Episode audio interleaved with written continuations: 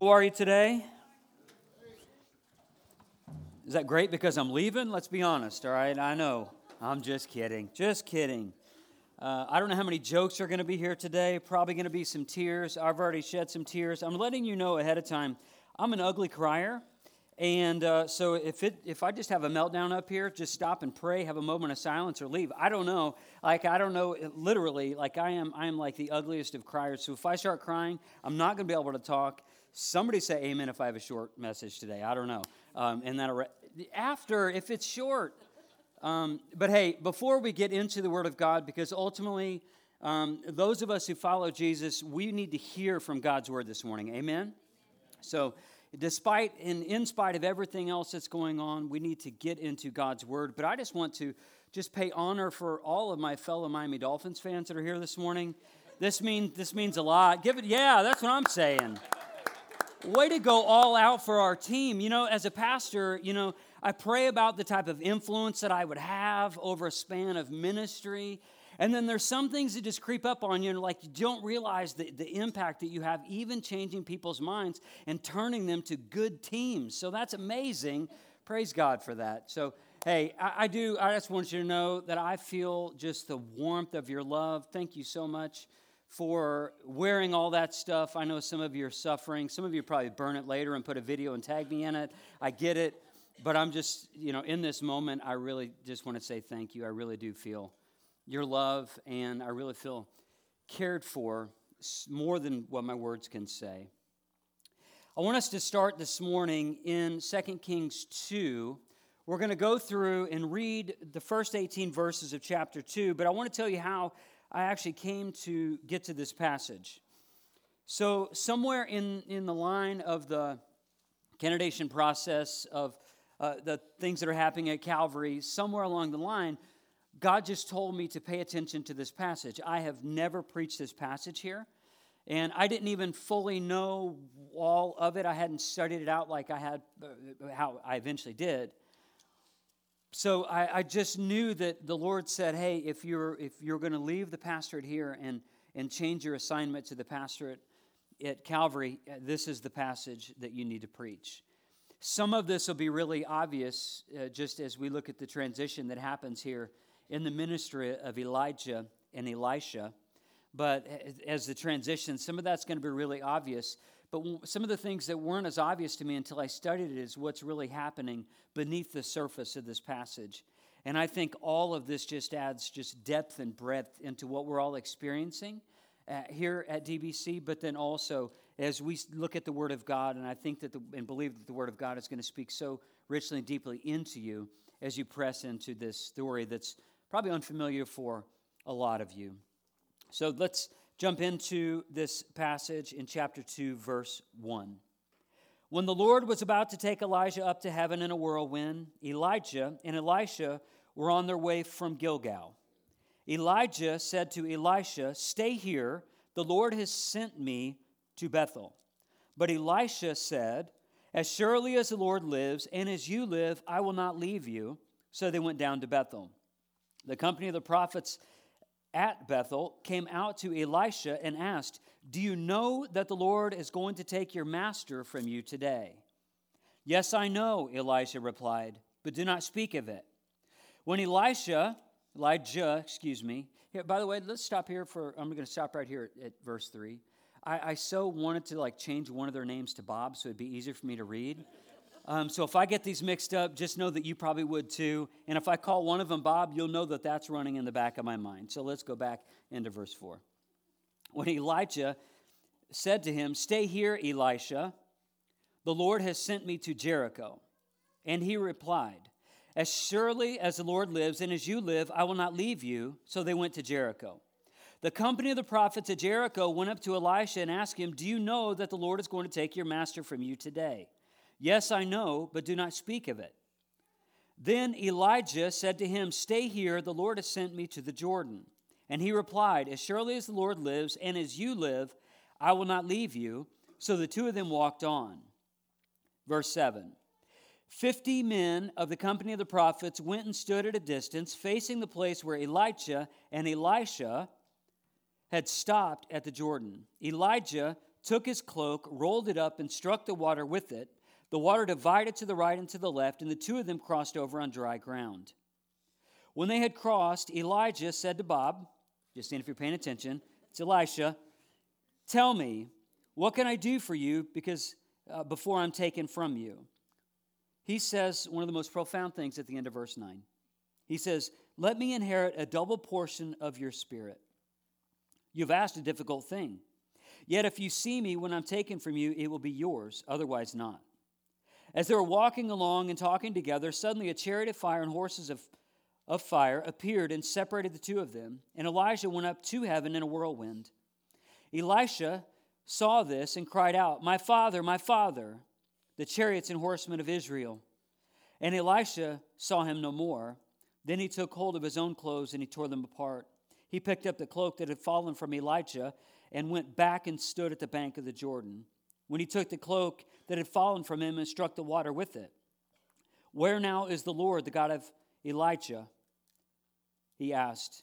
When he struck the water, it divided to the right and to the left, and he crossed over. The company of the prophets from Jericho who were watching said, The spirit of Elijah is resting on Elisha.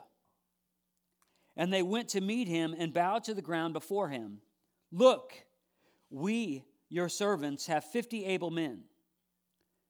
Let them go and look for your master. Perhaps the Spirit of the Lord has picked him up and sent him down on some mountain or in some valley.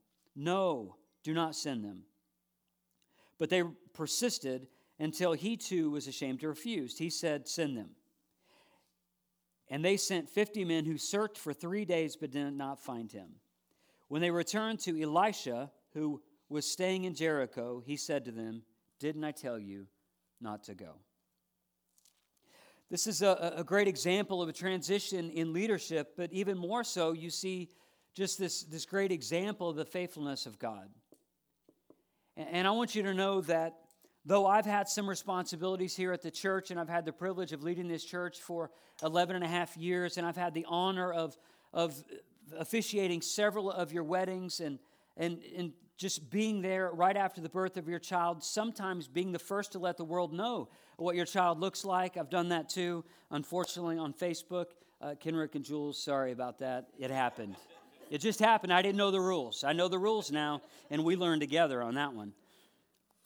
But I've had the honor of being a part of uh, a lot of different significant things over the span of these, these years. And as I followed Jesus and I wanted to, I wanted to lead in the way that He would want me to lead.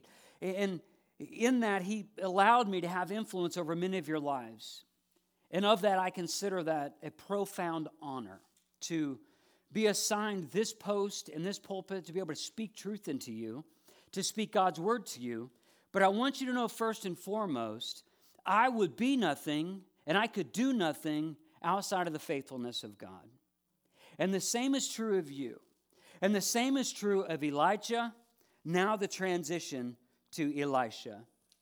Over the span of these years, we've seen many souls saved. We've seen baptisms. We've seen baptisms in ponds and pools until we eventually bought a baptism or baptismal that we can baptize here and, and enjoy that in this area. We've seen all sorts of changes the way that the place looks, We've seen the change in people coming and going for a bunch of different reasons.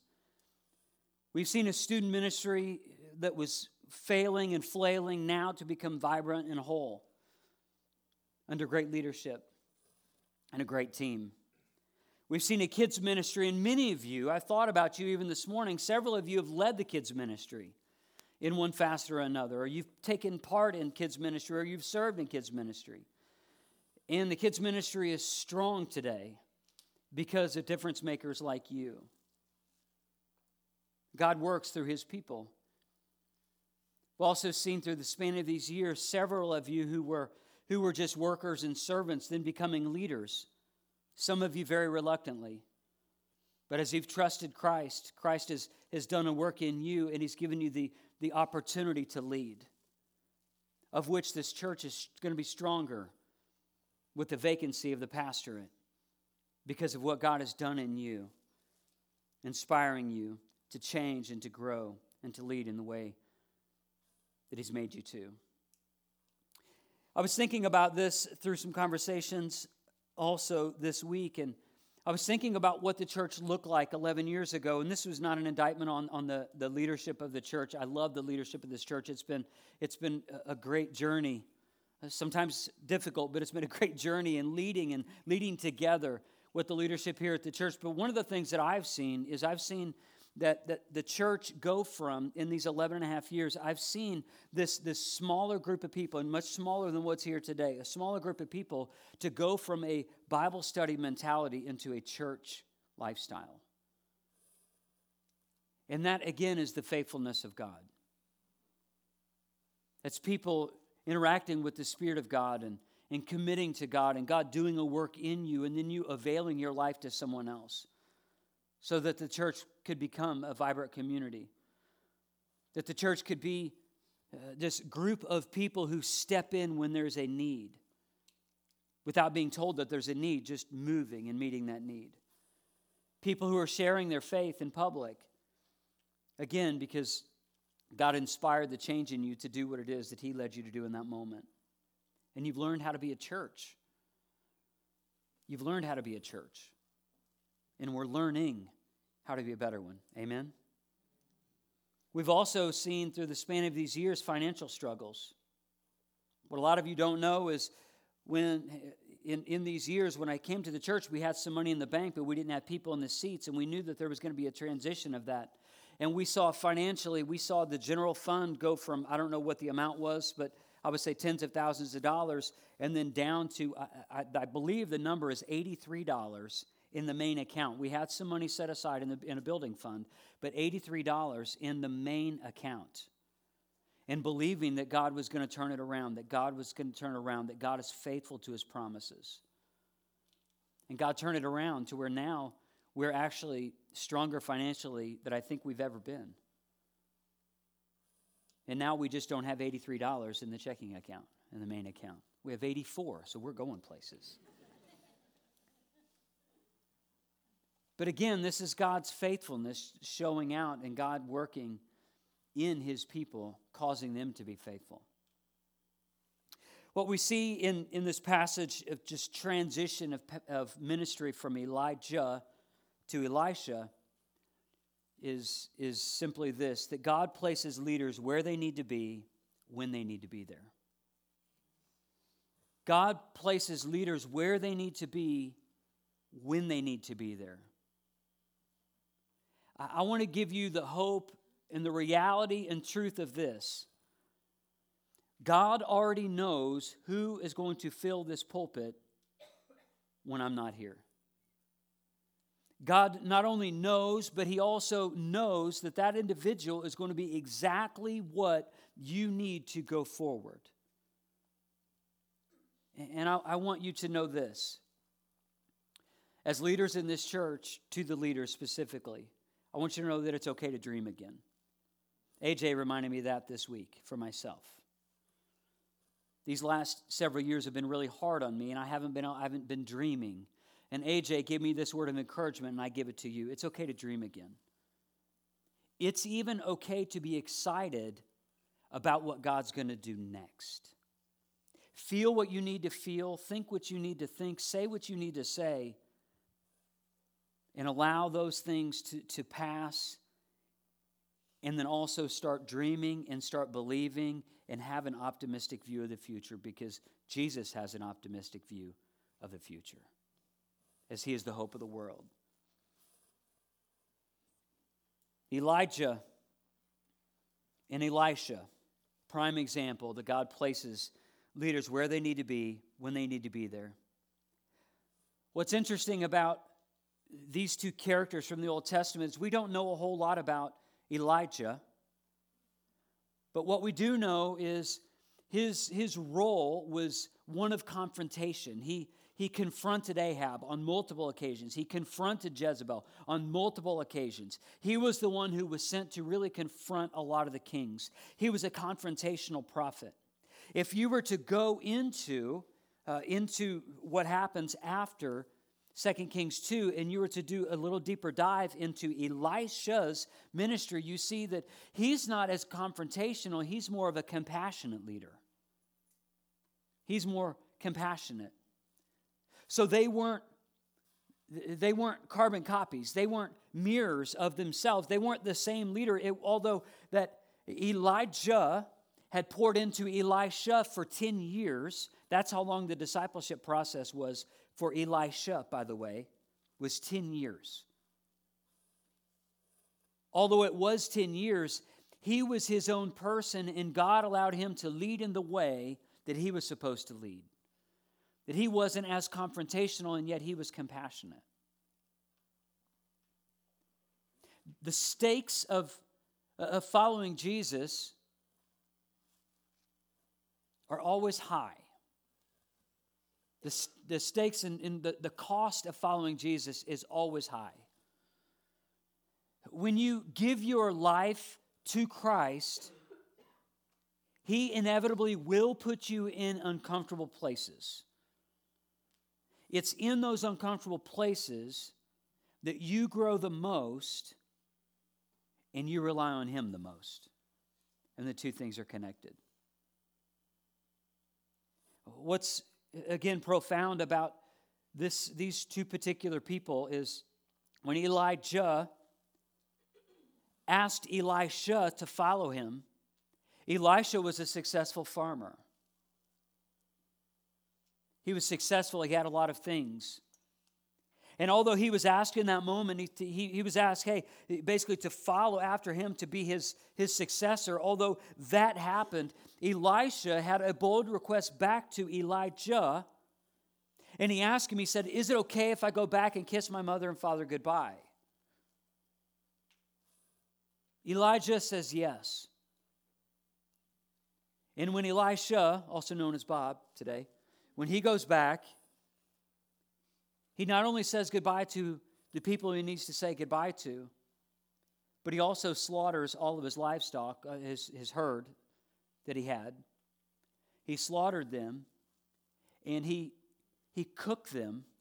And what he used to, to build the fire was all of the farm implements that he used as a farmer.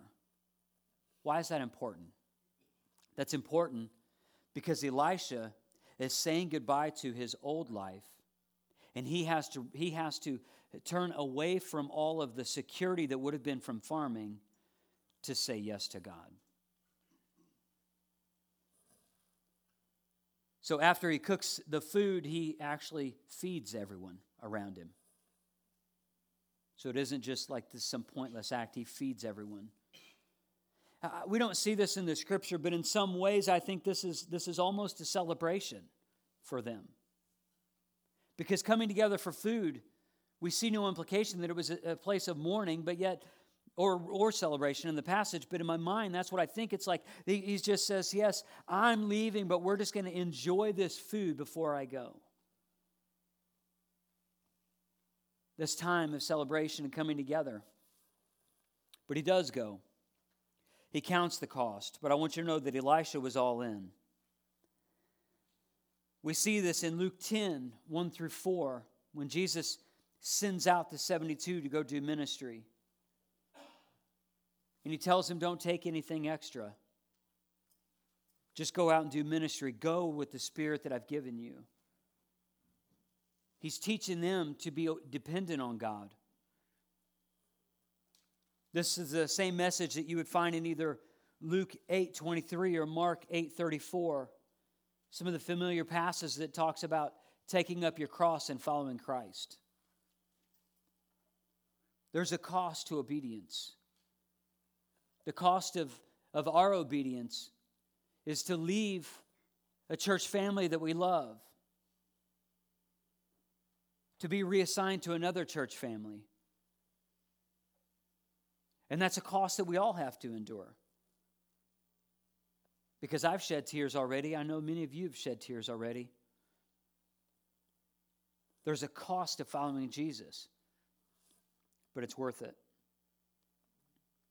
Not only did Elijah, he, he served under Elijah's leadership for 10 years, Elisha had a ministry of 50 years of his own.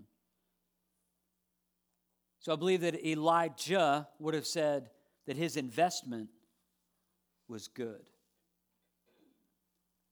If he would know of the impact in 50 years of ministry. What I've been praying for about, about you as a church is that any investment that I've made in you or that Marla has made in you, that that would bear so much fruit. That you would continue to trust Jesus. That you would trust in his faithfulness and, and that you would be spurred to more faithfulness, faithfulness on your own. These days aren't easy, but God is always good. In this passage again, it says in verse 2 Elisha said, As surely as the Lord lives and as you live, I will not leave you. So they went down to Bethel. So now they're, they're having these, these conversations as they're traveling along, and they go from Bethel to Jericho to Gilgal by the Jordan. And, and you, it's clear to see that Elijah did not want to say goodbye to Elijah. Most scholars believe that Elijah knew that his days were numbered and that Elijah just wanted to be off by himself in some solitude and spending time with God.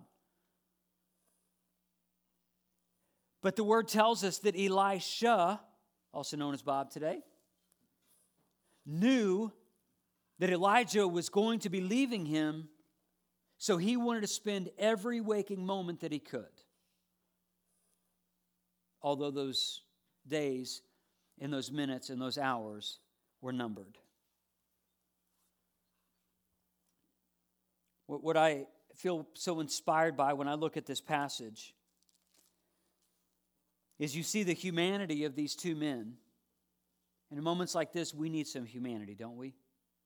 We need to be able to think what we need to think and feel what we need to feel and say what we need to say. Not only do we see that, but also we see Elisha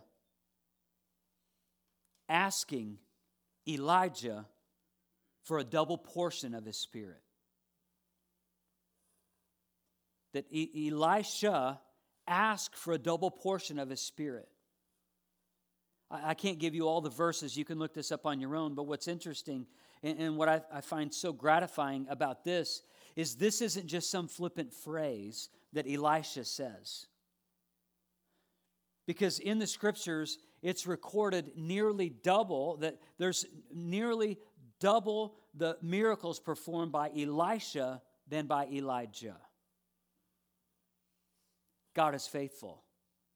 When he had asked for a double portion, God honored that double portion and allowing him now scripturally to be able to, to read for ourselves to see that even in that there perhaps double the miracles performed because he asked for it. But he asked for it because he wanted because Elisha knew that he was partnering with God. I'll summarize it by saying this. Elisha saw more in life than most people because he recognized that with God there's more to life. He saw more in life than most people because he recognized that with God there's more to life. What, what Elisha was asking for was not just success. He was not asking for fame. He was not asking for popularity. Instead, he was saying, I want to be used of God in a significant way. And I am bold enough to ask for it. Are you, church? Are you bold enough to ask God to say, God, I want to, I want to be used by you in a significant way? God, I want to, I want to feel your presence. I want to live a faithful life for you. Elisha saw more in life than most people because he recognized that with God there's more to life. Remember, he, he left farming, of which he was doing well, and a faith walk of things that he was comfortable, burning his implements, feeding the people off of, of his herd, knowing that, that was, that's what was required in that moment so he could live a life committed to God. And we know, of course, that he did. There's a couple other things here, and then I'm going to be through, but uh, there, there are different times in this passage that you see that, that Elisha is reminded over and over and over don't you know that your master is going to leave today? And Elisha's response is yes, but don't speak of it.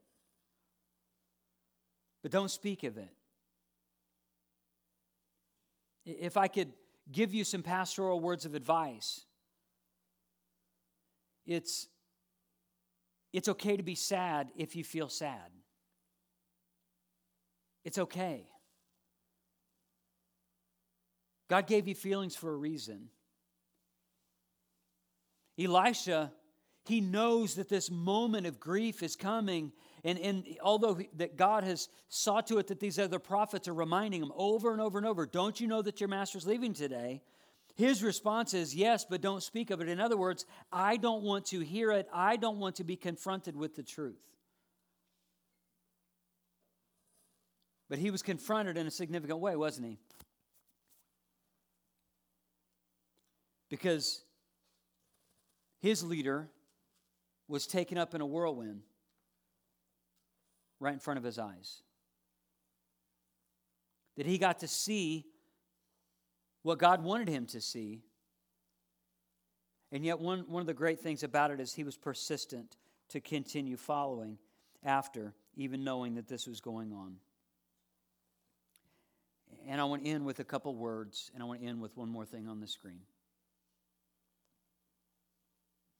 Something for you to all look for, something for all of you to pray about. Some of you need to embody this.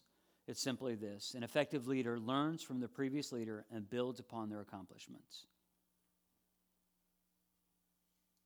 This is exactly what we see in this passage with Elijah passing the mantle of leadership onto Elisha.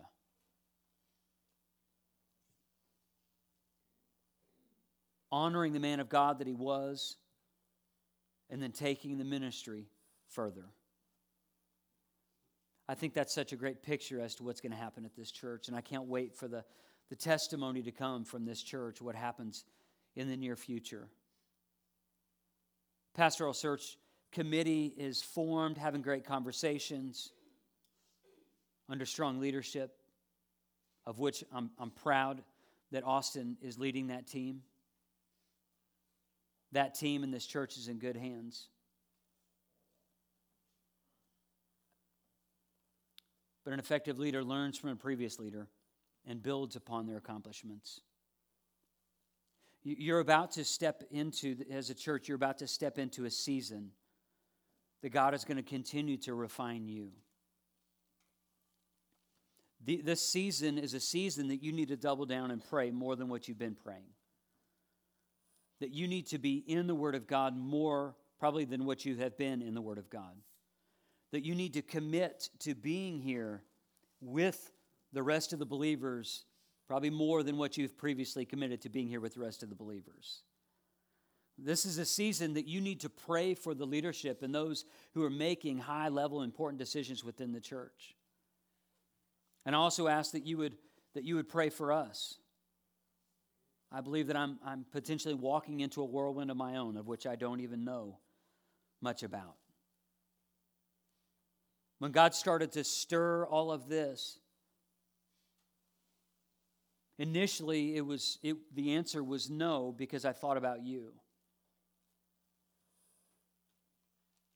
Because from my heart to yours, We've done some amazing things. We've seen God do some amazing things through us and in us and around us.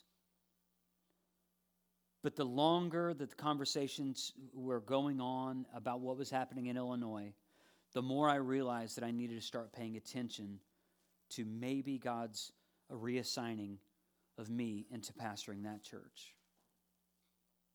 I'm not mad. I'm not unhappy. I'm not disgruntled.